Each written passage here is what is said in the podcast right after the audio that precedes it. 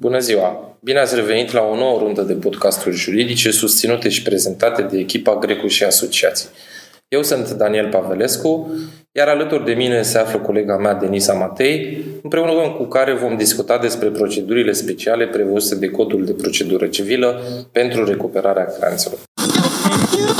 Asculți Grecu Partners, unde afacerile întâlnesc avocatura. Bună, Denisa! Cunoaștem cu toții faptul că recuperarea creanțelor într-o procedură de drept comun presupune trecerea unei perioade destul de lungi de timp până la obținerea unui titlu executoriu.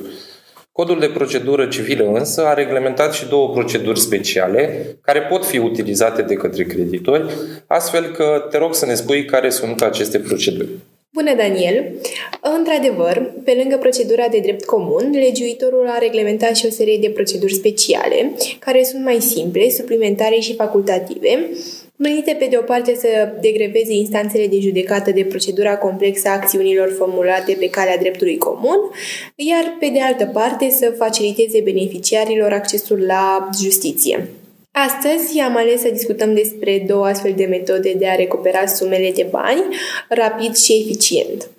Astfel este vorba despre cererea de valoare redusă și ordonanța de plată, proceduri care au caracter alternativ. Prin caracter alternativ înțelegem faptul că acestea pot fi uzitate pe lângă procedura de drept comun, um, astfel cum de altfel rezultă și din capitolul în care sunt incluse în codul de procedură civilă, adică în procedurile speciale. Revenind, cererea de valoare redusă are un caracter preponderent scris, fiind aplicabilă în cazul în care valoarea cererii nu depășește 10.000 de lei. Care sunt condițiile necesare formulării unei astfel de cereri? Singura condiție este ca valoarea obiectului cererii să fie de ce mult 10.000 de lei, fără a se lua în considerare dobânzile, cheltuielile de judecată sau alte venituri accesorii. Dacă această condiție este îndeplinită, reclamantul trebuie să completeze formularul de cerere și să-l comunice către judecătorie, care este instanța competentă, împreună cu înscrisurile pe care reclamantul alege să le folosească pentru a-și dovedi această creanță. Ulterior, un uh, exemplar al cererii este comunicat uh, de către instanță către părât, care are posibilitatea de a formula întâmpinare în termen de 30 de zile de la comunicare, dar uh, și o cerere convențională. Dacă instanța consideră că înscrisurile sunt suficiente, va soluționa cauza fără citarea părților în Camera de Consiliu, Uh, dacă totuși este cazul, poate dispune înfățișarea părților și are posibilitatea de a solicita furnizarea mai multor informații uh, și de a încuvința și alte probe. Am înțeles, mulțumesc. Care sunt totuși avantajele apelării la procedura cererii de valoare redusă? Uh, un avantaj este că hotărârea instanței de fond este executorii de drept, astfel că în cazul admiterii cererii, uh, reclamantul va putea formula direct o cerere de executare silită, chiar dacă hotărârea poate fi atacată cu apel în termenul de 30 de zile. Totuși, în cazul în care Părâtul formulează apel, acesta poate solicita suspendarea efectelor hotărârii atacate, însă cu condiția achitării unei cauțiuni în valoare de 10% din uh, valoarea contestată. Procedura cererii de valoare redusă este destul de clară, având avantajul obținerii unui titlu executorului chiar după soluționarea fazei procesuale a fondului. Același lucru este aplicabil și în cazul procedurii ordonanței de plată, care sunt însă diferențele dintre cele două proceduri. Ei bine, spre deosebire de cererea de valoare redusă, ordonanța de plată nu condiționează cuantumul creanțelor imputate, astfel că poate fi vorba despre o creanță cu valoare sub 10.000 de lei sau poate fi vorba despre o creanță de 2 milioane de lei.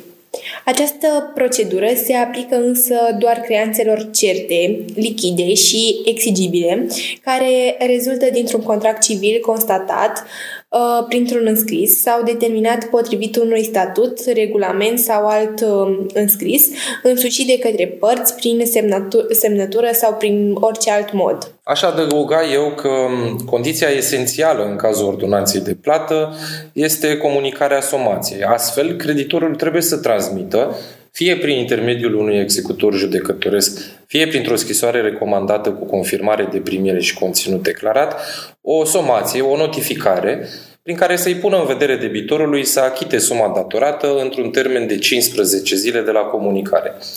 Ce se întâmplă însă dacă debitorul nu achită această sumă în termenul stabilit de către creditor și de către codul de procedură civilă? Somația este obligatorie sub sancțiunea inadmisibilității cererii, fiind o condiție prealabilă sesizării instanței de judecată.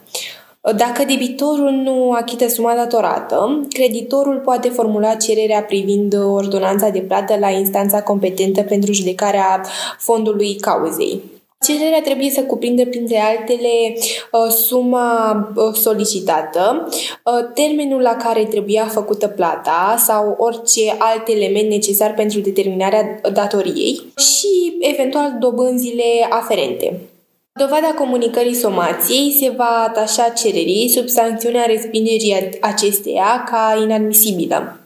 Spre deosebire de procedura de drept comun, debitorul are obligația să depună întâmpinare cu trei zile înainte de primul termen de judecată.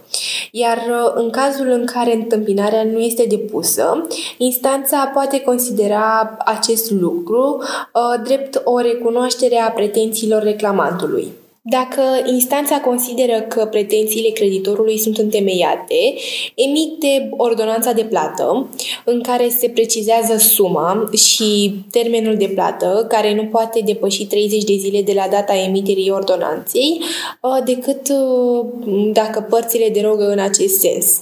Calea de atac prevăzută de lege este cererea în anulare, care poate fi formulată în termen de 10 zile de la comunicare și se soluționează de către instanța care a pronunțat hotărârea în complet de doi judecători.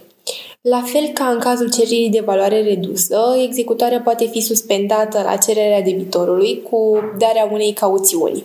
Procedura este foarte rapidă, după cum poți observa, prevăzându-se un termen de 40, 45 de zile pentru soluționarea cererii.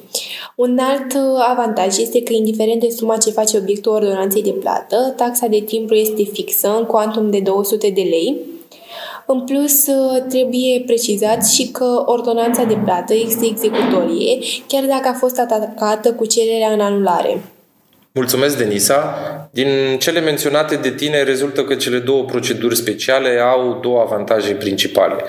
Primul ar fi acela al obținerii unui titlu executoriu după parcurgerea unei singure faze procesuale, ceea ce înseamnă că un creditor poate solicita direct executarea silită a creanței constatate prin hotărârea judecătorească. Al doilea avantaj este evident cel al timpului, pentru că cele două proceduri au un timp mult mai redus de soluționare față de cererea formulată pe calea dreptului comun.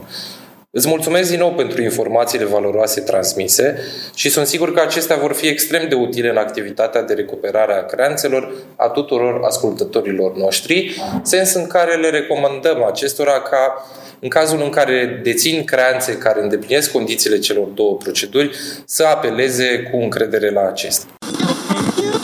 Asculți Grecu Partners, unde afacerile întâlnesc avocatura.